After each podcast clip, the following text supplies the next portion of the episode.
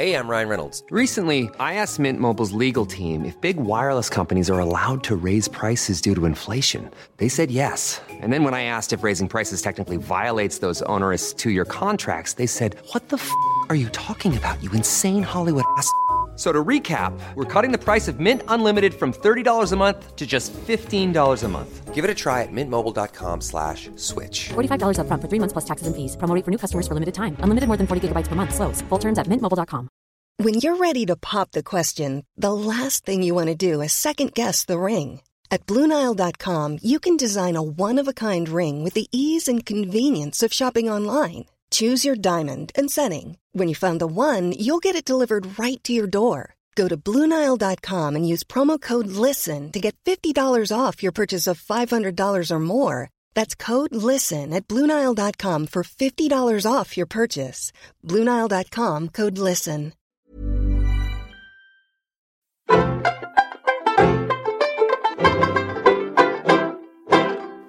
And welcome to Seriously, the podcast from the New Statesman that takes pop culture seriously. I'm Caroline Crampton. And I'm Anna Leszkiewicz. This week we're talking about the new series of Orange is the New Black and the SZA album Control. We've also watched the Channel 4 comedy Catastrophe for the first time, so we'll be talking about how that went later in the show.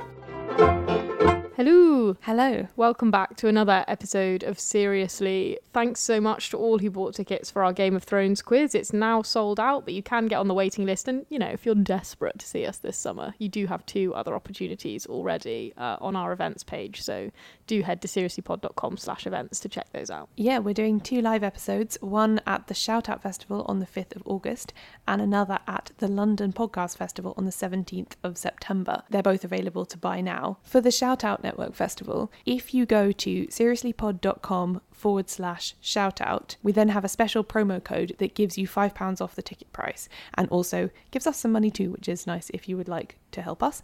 The code is seriously SRSLY number five. As we've sort of alluded to in the past, Anna and I work at a politics magazine.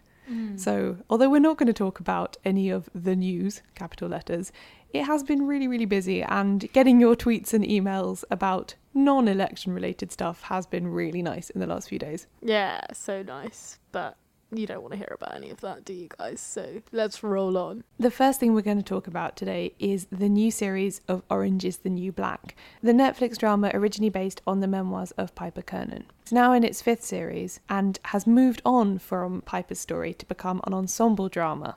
We last saw the characters at the end of season four after a horrible death had taken place, and series five picks up right where it left off.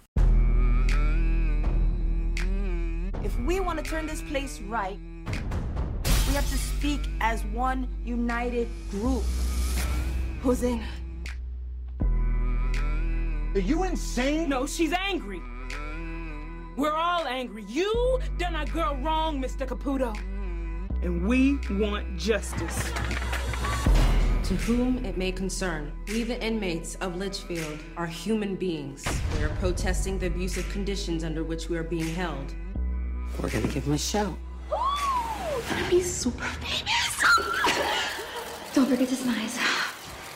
Yeah, so obviously spoilers for Orange is the New Black. I've seen episodes one to seven. What about you? One to four. Okay, so we're going to keep it fairly non-spoilery. Um, we've had a few emails lately from people saying, "What did you think of the rest of this show or that show?" So we are thinking of maybe trying to come back to a couple of shows once we've finished the whole season because it's quite hard to watch a whole season in advance. But we have done a few episodes of this, and then maybe we'll come back to it another day in the future, right, Caroline? Yeah, I quite like the idea actually of maybe doing a revisit special. Yeah, exactly, something like that. So we'll we'll keep you in touch with our developing thoughts. But the first half of Orange is the New Black, spoilers within. If you don't want to get spoiled for that, catch up and then come back. So basically, this entire season takes place over three days, which was reported kind of a few months ago, and now we're starting to get a sense of why, and it's because there's a big prison uprising happening, right? Yeah, so we join at the beginning of the riot and Mhm. then follow it basically in real time all the way through. Yeah, so well, I think even I, I mean maybe not. Maybe I'm getting ahead of myself. I feel like even longer than real time because we s- keep, Yeah, keep like revisiting certain characters like earlier in the day and stuff. But yeah, maybe perhaps not quite real time, but it does feel very very involved. So it all starts off with Daya picking up a gun and aiming it at Humps, who's the evil guard from last season who forced Maritza to choose between eating mm. six dead flies and a baby mouse, which is gross It was horrible. but and like hard to watch. But I think one of the things that Orange is the New Black is so great at those moments where you're like, "What? This is horrific. What's happening?" And yeah, so it's quite satisfying to see her get a chance to kind of readdress the power dynamic there. But of course, fans of Daya will be worried about her baby and will she get out? Is she gonna fuck everything up by getting more time added onto her sentence? And that's basically the whole kind of problem with this uprising, right? Is that you really want to see these inmates get what they deserve and get that some of more of their rights and maybe even get a little bit of revenge on the guards that have treated them so badly but you don't want this to become a thing where they're actually all further imprisoned for longer sentences It's really complicated to work out your own motivations Mhm. because, yeah, you want happy endings for everybody, but it's also quite hard to work out what a happy ending would looks look like. Yeah, you know. exactly. That's one of the real problems of this show. Uh, that in order to have a show focusing on like prison and the prison industrial complex and like the kind of lives people m- might lead in prison, if you're going to keep it realistic, then there's probably not going to be like a super rosy flowers, you know, happy ending for a lot of these characters who are maybe going to end up in prison again, like we saw with Taystee, who got released a couple of seasons ago but ended up coming straight back. But you also want to give these characters an arc Mm. and something hopeful, and you don't want to kind of bind these characters that you know and love to the same kind of relentless cycles that real people have. So it's really difficult. But this all comes about because of, as we say, one of the, the, the most heartbreaking moments in all five seasons of Orange is the New Black, which was Poussey's death last season. And so Taystee and Janae and Cindy, her three friends, have really taken the mantle of trying to get justice for her, especially Taystee, who's kind of leading this rebellion. And all the other prisoners are kind of just going along with it because, you know, they fucking hate the situation that they're in. But really, Taystee's the main person who's super motivated by Poussey's death, and I think also Janae, who's very like aware of you know racism and oppression that's happening within the prison. And there's a really moving moment as well. I can't remember, maybe episode three or four, when Suzanne comes into the cafeteria where everyone's having dinner. She's been in the kind of medical bay and she sees people just like walking around and standing on the bit of floor where Poussey died. Mm. And she freaks out and she immediately just marks the area off with trays and puts a candle in the middle and is like, This is a sacred space. Mm. How dare you? Mm. Which I, yeah, which I just found really moving. Yeah, it's so nice to see Poussey get some proper mourning from so many different characters, and it's not you don't feel like her death was just done as a shock factor and then moved on. It's like been used very much as a very important kind of catalyst Mm. for how this season progresses. One of the things that I find interesting about this season is that it's asking quite difficult and complex questions about like what the best way to like resist something politically Yeah. is. For example, do you put the white lady at the front or the celebrity at the front because they're going to get the most attention on the issue? Or, as Janae feels, is making Judy King, the celebrity chef, kind of the person who delivers a statement to the police and the press about the uprising that they're holding and their demands and stuff, is making her the person who says those things, detracting from the real struggle of all these other prisoners when, you know, who didn't get the preferential treatment that Judy King got and just other things like how important is it for Taystee to prioritize, you know, justice for Poussey at the top of her list when other prisoners might be more interested in, you know, making sure that they have a good educational program. So they, these they're really complicated, I think. It's so complicated. There was one particular scene on that, on the priorities in the list of demands that I really, really liked, where having made a stand about the fact that we're human beings and we should behave like we want them to treat us, they decide to be democratic about it and get everyone to write down what they want. Mm-hmm. And then they go through them all and they tally them all up. And Taystee's really shocked that justice, we could say, only comes ninth. Mm. So then the list of 10 things they eventually put forward has huge and wide ranging things like justice for our friend who was murdered and reinstating the GED program and Mhm. proper training for guards. Mm. But then it also has food related Yeah. demands as well Yeah. and like really micro stuff. So yeah, it just reflects that these are humans protesting and that they have lots of different levels of desires and wants and rights. because this is an ensemble drama so you get you know a look at the protests from so many different characters. But for me it's really that core group of the the four black women that i'm really interested in. Taystee cindy janae allison who are kind of like trying to figure out how to mm. how to lead the prison in this uprising. And yeah i do think it touches on a lot of difficult things. There's a whole episode about the idea of like should they accept these like Cheetos and other snacks, you know, clearly the easiest demand to fulfill. That's what the state go out and like give them and offer them. And it ends with them burning all these treats, like in front of the prison in a really emotional moment where, you know, Taystee really talks about, you know, the problems and what their demands actually are and how people aren't listening to them. And it's really nice to see those characters get that opportunity to finally actually tackle something so much bigger than them because I do think, as we were saying, one of the problems with Orange is the New Black is that you can feel like your characters are constantly frustrated in this mm. system. I wrote about this in a piece, but there's a really nice moment in episode seven where Janae is teaching Brooke, Poussey's girlfriend, or, you know, morning girlfriend, she's teaching her how to box because she's like, help, thinks that exercise will help her through her depression. And she's got a big cushion with a face on it. And she says, you know, punch the cushion, Brooke, like punch whoever you're angry about for the Poussey thing, you know, get it all out. And she's like, but that's so reductive. I don't like hate one person. I hate the prison industrial complex. And Janae's like, well, I can't draw that, so punch the face.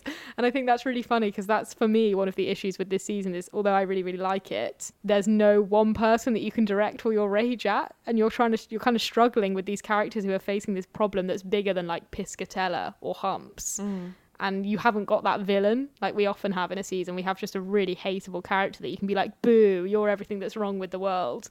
Now we don't have that character. We're just kind of watching them struggle with where to put their anger. And it is really interesting, if like less immediately satisfying, I think, than some other seasons. Um, probably more realistic though. Yeah, definitely. Right. So there is that. Also, we just say like the direction of travel of this show generally, it's moved away from being focused on Piper's character Mm-hmm. and as you say, become an ensemble drama. Piper is like less in it Mm. than she's ever been, which is only a good thing. You know, she does have like a little storyline Mm-hmm. from what I've seen in the first four episodes, but it's not that important. Mm. But what I do like, what the show has carried forward from previous series, is the really intense flashback use. Mm, mm-hmm. So we get as the storylines kind of intertwine and we get more of one character and then another, where it feels relevant, they flash back to a pre prison moment in that person's life that illuminates what they then go on to do. Mm-hmm. And they do that both with characters we feel like we know really well, like Frida. Mm-hmm. I really loved her little flashbacks, Yeah. by the way, Yeah. to her survivalist dad. I love the music in that. Yeah. Sort of like, um, I don't know, it's just really nice. Like, But then also, what's her name? The like new person oh, Linda from purchasing. Yes, that's her name. Yeah. So even Linda from purchasing gets a flashback to her like, sorority. Oh yeah, Experience. she leaves someone out in the cold. Yeah, which is which is really interesting because at the beginning you're like, oh, poor Linda. You know, she's kind of innocent in this oh, situation. I wasn't at all. I was like, oh, Linda, you bitch. but then you know, the more you see of her, the more you realize like how awful She's she really is. awful, Like she's kind of. I like- hope that we get because she. I feel like she's kind of been in the background for, for me for the seven episodes that I've seen. But I really want her to like rear her ugly head again and just because she's the only one really who's in there who is like truly evil. We've also got Humps in there, but he's basically incapacitated. He's not really able to do anything terrible. And we've got Caputo in there, but like hmm, I don't know. I feel like Caputo's never fully been cast as a villain. Yeah, he's always had a you know redeeming part. Like for instance, I thought it was so interesting that uh, right at the beginning when Taystee and her group try and force Caputo to film this hmm. sort of mea culpa video message, and he does it up to a point. Hmm. Like unlike I think some of the other author- authority figures who would just been like, "No, I'm not doing it." Hmm. He reads their message until it gets to the point where it says that C.O. Bailey murdered Poussey Washington. He's like, I can't say that. Yeah, but that's part of the problem, isn't it? I think with a character like him, it's, it's really well drawn because it's like here's this nice, like fairly understanding white guy. I mean, I think he was almost more of a villain in earlier seasons when mm. he just like didn't seem to care about anyone, but he's portrayed as pretty caring and is like genuinely torn. But he like just doesn't get it and he like actually doesn't when it comes down to it he doesn't often do the right thing. He does always, in the end, I feel like prioritize his own well being and safety. yeah or even just the fact that he probably genuinely believes that bailey is not a murderer and is genuinely doing what he thinks is right which is not calling him that. And you know saying you know this kid was thrown under the bus which is fine but the show's quite good at exploring the fact that this like nice white guy is obviously going to side with the nice white guy because he mm. sees him as just a nice white guy whereas all the prisoners like black prisoners who've been mistreated at the hands of all these white guard- guards are always going to say like no he fucking murdered her and i think yeah it's quite good at not being like too moralistically like Caputo's horrible person, but being like, this is how oppression and privilege and, you know, the way we see the world works racially. But yeah, which plotline are you most interested in in this ensemble drama? Oh, interesting question. I think there's two. I think the meth heads. Oh yeah, really? Yeah, because I find them hilarious. oh, I hate them so much. uh, and I sort of, I don't know, I don't necessarily want good things for them. no, So I'm kind of compelled. compelled by that. But then, yeah, also Taystee. yeah. I really want to know what happens with her. Yeah, I love her so much. I also love Cindy a lot, and I feel like mm. Cindy. I loved her Judaism conversion plotline so much, and we haven't really seen that much of like really, you know, like moral Cindy this season. She's been kind of more like comedy Cindy, but I'd like to see the return of you know strong, moral-hearted Cindy. One thing I'm slightly disappointed by is the way Red has been served in this season Mm. because she was one of my favourite characters in previous series and she had some really strong, interesting plot lines. In this one, I feel like she's mostly being used for exposition. Yeah, she's kind of working on her own personal project, Mm. isn't she? And I do think she's going to find something really, really good. So I think hopefully, as long as we get a big payoff with that plotline, Yeah. I'm happy because they sometimes do that in Orange Is the New Black, right? Where they keep something simmering, simmering, simmering. They let you forget about something, and then they give you a big payoff. And I hope that happens with Red because yeah, she deserves it. When you're ready to pop the question, the last thing you want to do is second guess the ring. At Bluenile.com, you can design a one of a kind ring with the ease and convenience of shopping online. Choose your diamond and setting. When you find the one, you'll get it delivered right to your door. Go to Bluenile.com and use promo code LISTEN to get $50 off your purchase of $500 or more. That's code LISTEN at Bluenile.com for $50 off your purchase. Bluenile.com code LISTEN. Hey everyone, I've been on the go recently Phoenix, Kansas City, Chicago. If you're like me and have a home but aren't always at home, you have an Airbnb. Hosting your home or a spare room is a very practical side hustle. If you live in a big game town, you can Airbnb your place for fans to stay in. Your home might be worth more than you think. Find out how much at airbnb.com/slash host. Millions of people have lost weight with personalized plans from Noom, like Evan, who can't stand salads and still lost 50 pounds. Salads, generally, for most people, are the easy button, right?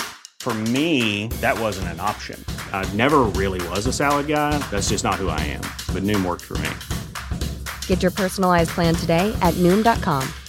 Real Noom user compensated to provide their story. In four weeks, the typical Noom user can expect to lose one to two pounds per week. Individual results may vary.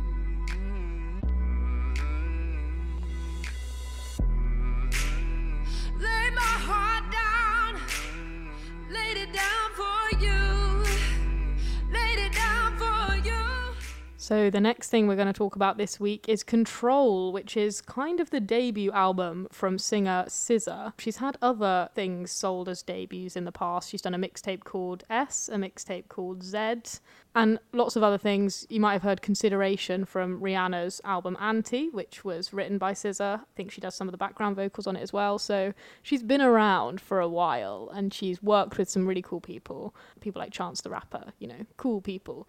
And now she's finally got a big debut album out. It's called Control, spelled C T R L, like on a computer. And she's SZA, spelled S Z A in caps. And yeah, it's great. And we wanted to talk about it. Yeah, so this is actually my first encounter with her. I'd never listened to her music before, or at least I thought I hadn't, but I had heard that Rihanna song. hmm Yeah, well, I when I was at university in my final year and I was doing my finals, I became obsessed with her mixtape S, which I would recommend all people get. And it's got some great songs on it, like Castles and Aftermath, and lyrically really weird songs. So I remember, I think it's Castles where she, it's one of the two where she says, "I'm made of bacon." Fairy tales, pixie dust, I'm alive. Like it's just like weird lyrics like that. And she says like living as a unicorn gets so lonely, things like that. That at the time when I was like super miserable and like feeling, I don't know. I think the very castles just opens with like, I wish I could be prettier for you, and you're like, it's just like so sad and so like vulnerable. So I really like her lyrics, and also all her music has this very like witchy, magical, glittery, dreamlike kind of atmosphere to it and that's something i think that carries on in this album Yes, I was going to say I really liked that. So having I've listened to this album I think 3 times through now, Mhm. having not knowingly heard any of her music before, and I think it's still too early for me to kind of pick out particular lyrics or anything that are really speaking to me, but the whole feeling of the whole thing is really drawing me in. Yeah. Um I feel like maybe this is wrong, but my initial impression is that it's sort of halfway between Solange and Lorde. yeah i think lyrically there there is that Lorde vibe because it's that kind of vulnerability and anxiety but i think also one like probably very obvious comparison point would be frank ocean Mm, because yeah. it has got that same kind of like you want to listen to this in the sun by a pool really chilled out like vibe to it even though it's kind of sad and i really like that about both artists. Yeah there were lyrics that kind of jumped out at me at this one. I liked the bit where she was like talking about For- forrest gump in Oh, the yeah. doves in the wind track which features kendrick lamar. It's just funny really good. I really liked in the song called drew barrymore which i don't fully get as the name for the song but i'm into it. She just starts like saying all these really sad things like i'm so ashamed of myself. I think i need therapy. I'm sorry i'm not more attractive. I'm sorry i'm not more ladylike. I'm sorry i don't shave my legs at night and I just really like all that. There was another shaving legs reference, I Mm. think, in Perfect Little Birds, where she says, I want to be your golden goose. I want to shave my legs for you. I love that. I want to be your golden goose, which makes me think of Charlie and the Chocolate Factory, where the golden geese lay golden eggs, and, you know, the little brat really wants the golden egg. I don't know. I just like that there's this kind of like weird, very referential. That that mixtape I was talking about is super referential and has lots of like clips from like Eartha Kitt or like Mm. Rosemary's Baby, like really random stuff. It just creates yeah this really like dreamlike atmosphere that I'm just really into. Yeah, I already had the feeling that I now quite often get when I listen to music that I think is really artful and well put together, which is I'd really like this person to be on Song Exploder. Yeah. To explain this. yeah, that would be really cool actually. I imagine she'd have a lot to say. She tweeted in October that she was giving up music and that she was really fed up of it and then deleted it. Ah. Um, but I think, yeah, she's quite an interesting person and she's quite outspoken and stuff. So, yeah, I would definitely love to hear her on something like that. But yeah, it's just nice to hear an artist that's like so, she so knows what her vibe is and what her style is. And it's nice to you know see that get a little bit more because although she's done a lot of other stuff it has all been quite like lo-fi mixtapes and it's nice Mm. to see her get to explore things a bit more. Another thing of hers that i'd really recommend is that uh, her song babylon has a really beautiful music video where it's her like basically getting into some water which doesn't sound as as nice as it is. It's like her on some sort of riverside and she like very carefully like takes off most of her clothes and lays them out and then she like goes into the water in her like socks and t-shirt but it's all like slow mo and it's super beautiful so yeah she's just a whole i don't know she's just got a whole like you know vibe to herself that i'm really enjoying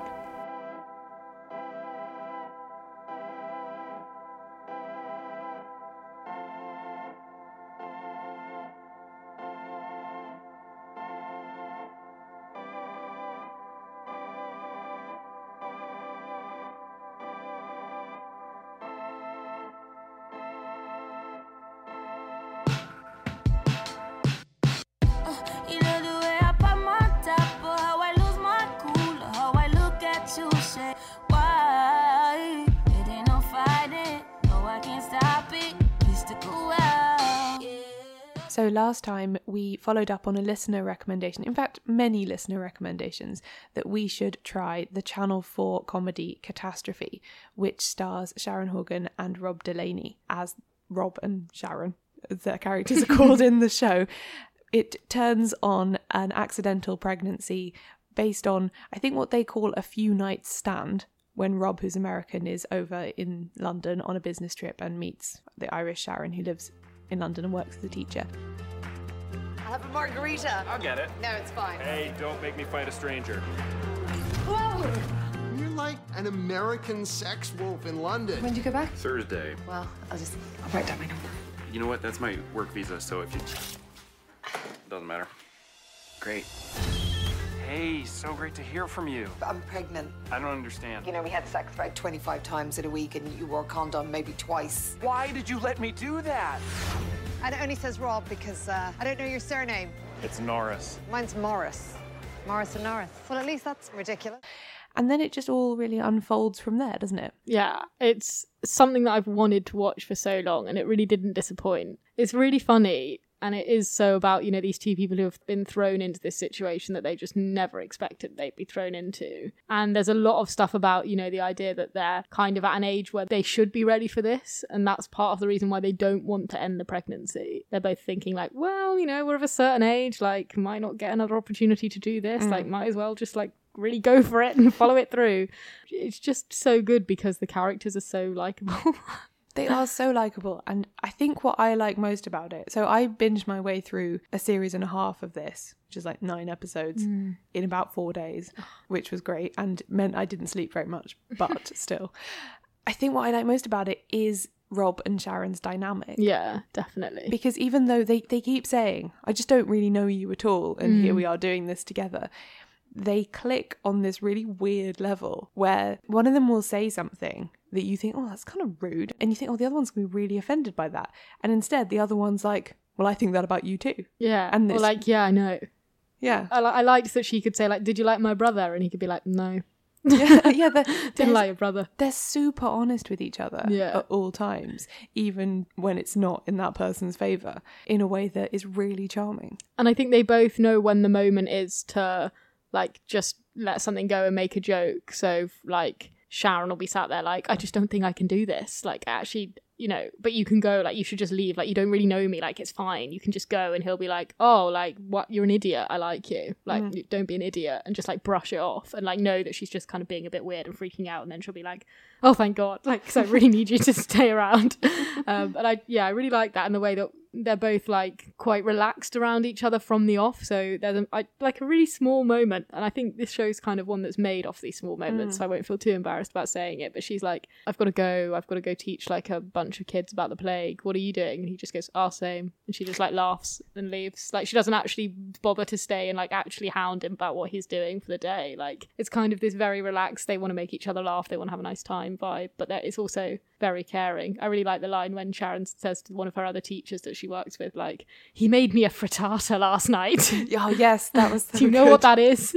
It's a really delicious egg thing, and if there's going to be more of that in the future, then I want him to stick around for it. And you're like, yes, that's so nice. Like making someone a nice meal at the end of the day is just a really nice thing to do. Yeah, so for all yeah, all of those reasons, the dynamic between the two of them is delightful. And then in addition, because it's quite tradition it's quite a traditional sitcom in many ways, because around that central pairing, you've got a little ring of supporting characters. Her brother we already mentioned, her parents crop up. Rob's attempts to make friends in the UK come up a bit as well because the only person he really knows is this awful guy called Ben who just seems to be on coke all the time. I thought he was called Dan. Was he called Dan? I don't know. I can't Maybe he's called. Ben. I can't remember. He's got one of those like man, one Yeah, word, one syllable names. names. But then my favourite supporting character is the Scottish guy, Chris. I don't know if I've met He's- Chris yet. So they go for dinner with Sharon's frenemy Oh yeah, yeah. Oh, Chris from he's the guy from um New Blood, the evil. Yes. Yeah, and he was in something. He was in Apple Tree Yard as well. He Yes. was like the nice hot husband. Mhm. Oh, I really fancy that guy. yeah, he's so good in this as well. He's so like Scottish. yeah. Okay. Yeah. Of course. No hoodling back. Um, Continue. and he's they use this gag several times. I think because he's just so good at delivering it, which is like him deadpanning something really dreadful. yeah. Yeah. So, you know, like Rob will be late for meeting them and Chris will be like, I was really offended that you just left me sitting here by myself. I can't believe you would do that. And Robbie would be like, oh, I'm so sorry. Chris would be like, oh, never mind, Matt. I just had an extra pint. Yeah, Like, yeah, he does that so many times. And I, every time I'm like, I'm going to get tired of this shtick. And then I don't. Yeah, I really, he's got so much charisma, that guy, and he's also got something weirdly threatening about him. And you're just, I'm, yeah, I'm here for it. It's He's- very weird. He's so menacing. Yeah. but in a really low key way. It's amazing. Yeah, the cast in this generally is great. Like a lot of like very recognizable faces, and also a lot of recognizably villainous faces. I Mhm. feel like pop up in this. Like I can't. I'm sorry, I'm not informed. Seriously, listeners at all. I could have googled this before I started started the podcast, but I didn't. But the guy who plays their doctor, Oh, yes. he's like in loads of shit. Wasn't he in James Bond for a while? Probably. I don't know. He's like literally in everything. He's like one of the most working actors out there, but like he's great as they're just like kind of off doctor, like saying weird things. Like, I'm probably not going to bother having a look down there because you've definitely got this. So, because one of the things that really amps up the tension in the early episodes is that Sharon is found to be like pre-cancer. She's got you know some kind of high likelihood of developing, I think, cervical cancer or something yeah, like it's that. called cervical dysplasia or something. yeah, isn't it? so she has to make the decision about you know having treatment or pursuing the pregnancy or whatever, and obviously it just massively heightens her stress levels about the whole thing. Mm. So Rob, being very American, is like, "Oh, let's get a second opinion. We'll just get another doctor. It's fine." Yeah. And then that's that guy. Yeah. um, and he's just like, "Yeah, no, you definitely have that." You know, the, I know sometimes people are like, "Oh, maybe the test could be wrong," but like this is a test that's definitely not wrong. Yeah. yeah. So yeah, and just like loads of really, yeah, really good British actors just hanging around, and it's just genuinely really funny. It just makes me laugh. Yeah, I want to flag up as well that the the New Yorker did a really good profile of Sharon Horgan. Oh, cool. About six months ago, I think maybe when it really took off in the US. Mhm.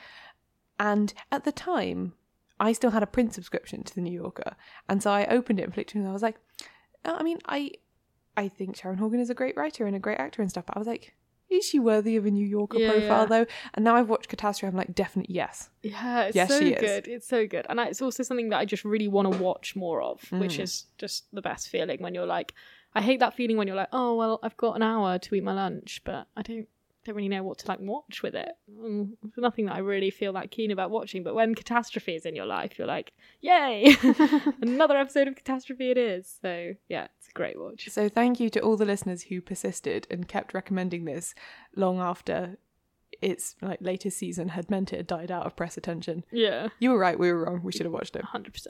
Another week, another recommend, Caroline. What's floating about in the bin?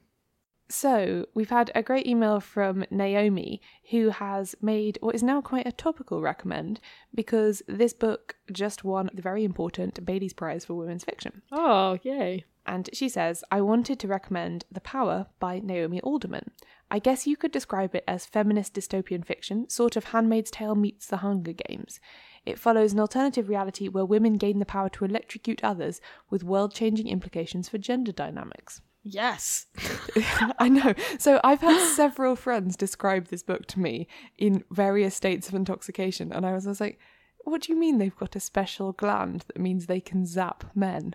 I don't know, but I want the gland. Yeah. Give me the fucking gland. So I'm really excited to read this. It's been on my to read list for a long time, and I'm now going to use this podcast as a way of making myself do it. Thanks for listening to this episode of Seriously, the pop culture podcast from the New Statesman. If you enjoyed the show, why not subscribe to make sure you never miss another episode? We're available in all the usual places you get podcasts, including Apple Podcasts, where you could also leave us a review. We've got loads of events coming up this summer, including festivals, live episodes, and quizzes. Find out more and buy tickets at seriouslypod.com slash events. We're available many other places on the internet, including on Twitter, Facebook, and Tumblr. We're Seriously Pod on all of them. We love getting your recommendations for things we should feature on the show, or just hearing your thoughts on what we've discussed. Get in touch on social media or email us on seriouslypod at gmail.com. And if you feel strongly that more pop culture needs to be taken seriously, spread the word and tell your friends and family about the podcast.